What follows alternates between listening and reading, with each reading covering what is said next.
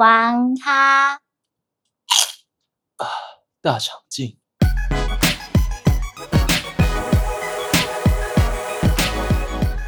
大家好，玩咖大长镜，今天要跟大家分享一个我个人的故事，最近发生的，就是有一个女生，那个女生她离开我，事情就是这女生留下一个礼物给我，然后我今天才开，今天我一如往常的起床，早上大概八八点就起床了，我最近开始喜欢用股市去获利。所以我觉得股市让我变得越来越贪婪，而我竟然竟然奢望要用这个贪婪的野兽替我赚钱，所以我就醒悟。我醒悟之后，我就在房间哭了很久。我打给我妈，我跟我妈说，我觉得我最近都做错，我觉得我最近没有好好的去把握我的目标，我遗忘它，我好像正在迷失。我觉得迷失的感觉很，就是迷失感觉很好，是感觉很好。迷失的美好是，你知道原来你在迷失哦，因为你知道你有家，你才会认定自己是迷失的人。所以我觉得在那一刻，我感觉到，我承认我自己迷惘了很久。我就跟我妈说，嗯，我觉得我错了，就这样。你想我问你些什么？之后的话我说不出来，我就开始哭了。跟这女生相处的过程到离开，其实每一个画面都很珍贵，很多事情是我没有在其他女生身上感受到的。她着实在我的心里活过了一回，也着实的死去了，那就好。以后每个人都只能这样，你只要确认这一切是你想要的，你有得到你想要的，去享享受它，去感受它就好。所以就是大概是这样，因为必须要做一个可能希望尝试的节目效果，所以加入大量的演员，还有一些哽咽。其实刚刚都是练习过的。真的是，其实我蛮感动的。打开礼物，打开这个礼物盒之后，我看到的礼物其实很感动，是什么？就是我刚刚讲的一切，让我找到母爱，再一次找到母爱。那你跟他分手后，你是怎么度过你的夜晚？啊，度过我的夜晚。跟他分手之后，我觉得分手，我觉得这个状况，我个人建议是阅读的，去阅读，去在晚上的时候做一些会让自己比较脑袋可以转动，不要去想这些事的事情。对，例如说像我自己就是会看书，那我会挑一本我我可能最近买的书，或者还没有看过的书，然后就认真的在晚上的时候自己看。那我会觉得听音乐、看书这件事情让我蛮平静的。那我会做笔记，就是会偶尔写在书上一些话，跟自己讲的话，这样子，我觉得感觉很好。它是一个快速的自我疗愈过程。我晚上大概都在干这些。那你现在跟他的关系是？你这样好像在审问哎、天哪！我现在跟他的关系是，我觉得就是朋友，或者你要说我们不是朋友，我都接受，因为我觉得朋不朋友已经不能去定义这个关系。对，所以我觉得我们的关系应该是我自己觉得吧，就是他可能是一个活在我故事里面的绿人，让他死去，他离开我这件事情，严格来讲不可能不悲伤。某种层次来来说，就是一个很重要的人离你而死，你知道吗？离你某个很重要的人离你而去，生离死别的那种。你知道你这辈子不会再看到他，至少你看到他的时候，他不会是那个状态，他跟你说再见。我想很多人可能都在生命经验中尝试过悲伤，或分手，或者是反正各种冲击都会有。那你会觉得，哎、当下觉得很不行，我快不行了，我快爆了，我必须要做些什么来伤害自己或干嘛的。可是，其实，在当下你就只能放下吧，接受吧，事情就是那样，就是有人会走，有人会来，而我觉得要你要有人来，必须要先接受有人走的事实。所以我觉得这样想之后，我就好很多，然后我也就比较知道自己的目标在哪里。那当然，Podcast 是我个个人算是叛逆的创作，我认为这个东西是我对这个社会的叛逆。对我希望在里面去加一些我想讲的很真实的话，去除一些虚伪的掩饰。虽然过程让我觉得很痛苦，可是老实说，某部分我可能很喜欢痛苦，因为我认为痛苦才能知道自己活着。以我自己的对于我生命的态度来说，跟大家分享，就是我会觉得不要去怕吧，去尝试，会痛啊，那又怎么样？你不要，你小心不要让自己死去就好，因为你可能死去之后，你到底能感受什么，我们不能保证的。但至少你还在这里，我会告诉你，痛其实是可以享受的。我觉得去享受这个痛苦，然后去感受它，回忆它，缅怀它，去把自己的故事写得很满。因为我觉得我很爱大家，然后我就会想要试着把每个人的故事都写下来。我就是一个拼命写故事，所以或许，所以就想跟大家分享对这样对生命的看法。那这个节目叫“玩咖大长今”的玩咖，基本上就是基于这样的理念出来。所以我觉得某部分玩咖对，可能大家都很讨厌玩咖，好不好？但我的意思是说，对于玩咖来讲，他们就是因为太爱这个世界，所以他们把这个来这个世界的感觉像是来玩一样。那因为他去玩，所以他根本不在乎别人的看法，因此就是大家会觉得说，哦，你就是一个渣男。其实不是，渣男不知道自己在干嘛，玩咖知道，玩咖只是很专注在做自己的事情，所以他不知道旁边人发生什么事情。可是说真的，这不就是我们小时候在做的事情吗？我们总是可以很专心的堆一个积木，不是吗？堆成一个城堡，不是吗？堆完城堡之后，转过去跟大家说：“嘿，你看，这是我的城堡，很棒吧？”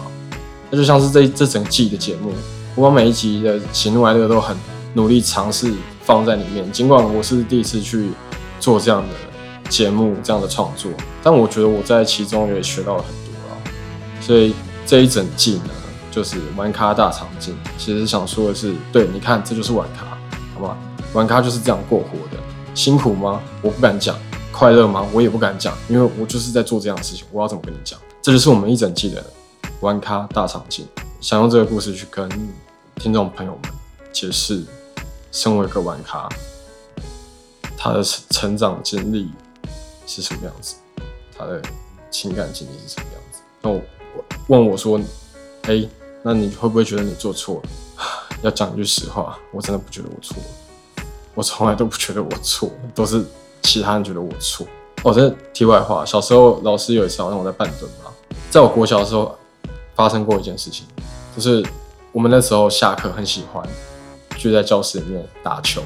我知道这件事有点不对，因为你打球会把东西弄掉，你就要把东西给捡起来。所以我一直在帮同学捡桌面上的东西，有时候水壶啊，有时候留下来的饮料啊，真的小朋友习惯很差，桌上都是一堆东西。就这时候好巧不巧，老师经过啊，看到这件事情。他看到的时候，他就说：“你们怎么在那边打球？”然后我们就一溜一溜烟的全部跑走。我们跑走，隔天上课来的时候就吵赛。老师就说：“你给我给我过来半蹲。”然后我们大家都半蹲蹲在那个地方，超辛苦。半蹲是一件很辛苦的事情，但我就一脸你你拿我没办法那种。我就在那边蹲蹲给他看，然后拿棍子疯狂甩我的腿，就说：“你知不知道你错了？你认不认错？”我说：“我没有错。”我这样跟他讲，我就还瞪他，我超凶的，说：“我没有错。”那时候很很小。小学五六年级的时候，然后老师被我那么一愣之后，突然就也不打我，也不罚我，叫我回位置上坐好。所以我觉得，或许我前面有说过，我跟我妈认错。我跟我妈认错那一段，并不是我真的觉得自己错，而是我在给妈妈一个可以爱护他小孩的机会。因为妈妈最喜欢做的事情就是打你，打完你，听你说你错了之后，摸摸你的头，好了，没事了。在这个层次上，我愿意跟我妈认错。可事实上，我不会跟其他人认错，因为我从来就不觉得我有错。如果我真的有说我有错，那就是演给我妈看，可以这样讲。因为我想要得到她的眼，因为她也很会演。她就会说啊，不要哭了，没事啦，好然后，好，你会哭很好，哦，怎样就讲一堆，然后就然后就爆哭。我只跟我妈讲啊，我错了这样。所以身为一个玩咖，我不觉得活着是一个错。对我来讲，活着没有错。可是很多时候，因为可能太在意这个世界。你会觉得说，我这样做，哎，我是不是错了？好错哦，我超级错，然后你就会很难过。可是对我来讲，这种难过长期下来，真的对我来来说是个压力。那就是你爱世界，在这世界上玩耍的一个方式。应该说，从来就没有想想要去伤害过任何一个人。嗯。但如果今天要做到一个绝对的不伤害，我或许干脆就不要存在好了。嗯，干脆不要做这种事情。对，因为我的我会很在意去做一些伤害别人的事情，我可能会情不自禁。去做了一些伤害别人的事情，但我不是说犯法，并不到犯法层次的，就是我觉得我就只是走过去，我不然撞到你了，我很抱歉。但因为我真的要走这条路，我并没有觉得我要故意撞。如果今天叫我不要撞你，那不好意思，这条路我不走。我觉得像狮子一样吧，狮子，狮子，你会问狮子说，哎，它在草草原上走路的时候，为什么可以走得这么好看？那它一定是吃了什么，或者是它一定是因为它是狮子吧？那其实不是，是因为它踩得稳。只要踩得稳，谁都很好看。那踩得稳，就做好自己的事情就好，专注在自己的目标上就好。除此之外的事情，so what？去去做你的，去做你想做的事情，去尝试任何你想尝试的事情。所以我觉得没办法。如果玩咖的出现是错误的，那显然这整个社会都错。所以我觉得这是一个系统性的问题。我觉得没有谁一定要去指明说，其实我们也不好去讲渣男这个。但我们大部分只是透过批判渣男这个方式来印证玩咖的价值。但如果是个渣男，我也尊重。我觉得渣男也是一个不简单的事情，因为我没有办法做到那样的事情。嗯，我没有办法当个渣男。我我曾经当过，我承认，但我觉得那感觉很不好受，所以我决定要认真的去做我自己，不是去当一个呃表面应付的渣男。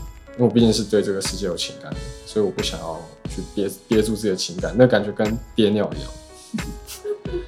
我是你知道吗？憋着去笑一样，憋笑。我是一个不喜欢憋的人，为什么要憋？玩咖大概就是这样意思啊，玩咖就是活得自己一点。就是伤害一定会有啊，可是如果你要这么在意就伤伤害跟受伤的话，那你要怎么在这个世界上做想要做的事情？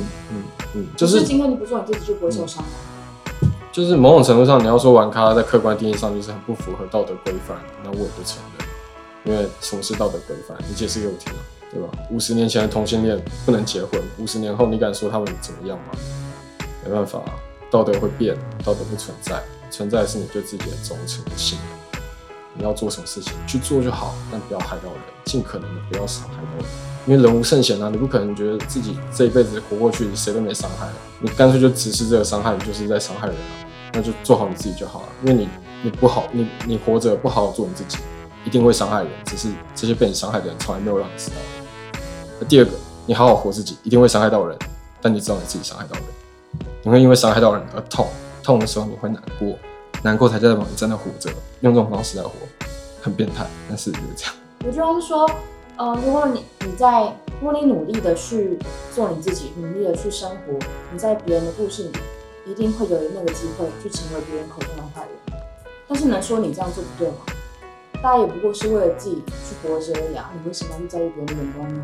做你想要做的事情就好了，人生短暂。对，我觉得有一个有一个最基础的想法就是人生只一次吧，至少在我已知的我的认识论里面，我认为人生只有一次，所以一次结束之后会不会有下一次，我们不知道啊，所以我们只能好好把握这一次跟这一次所有的机会，去决定说这一次所有的决定。啊，我觉得这才是一个认真负责活着的态度啊，为自己的活着而负责的态度，因为你知道你自己为什么要选择这个东西。而且我觉得，与其说不要在乎别人的感官去活着，我觉得更好的想法是，你认真的活得像自己，也温柔的去对待他，这才是重要。所以我想说，就是这个女生她的离开而留下的礼物盒里面，装的是我重生的机会，是一个，哎。没事了，你可以好起来。其实我觉得，身为一个玩咖，你就要去相信一切都是最好的安排啊！做你喜欢的事情，去勇敢的活着，去努力的散播欢乐、散播爱，然后记得善待自己、善待家人。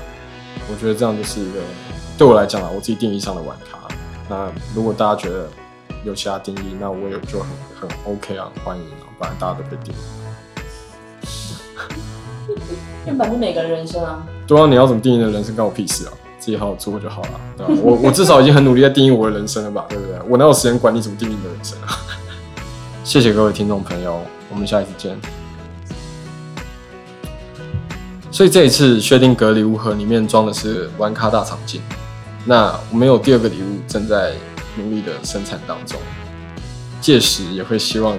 诸位大的前来前听之类的，为什么要这样讲话？诸位大恩大德，对，就是诸位亲朋好友，随便啦，反正就是各位听众朋友可以再来听一次。希望大家会喜欢我们第二季的礼物，到底是什么呢？大概是这样。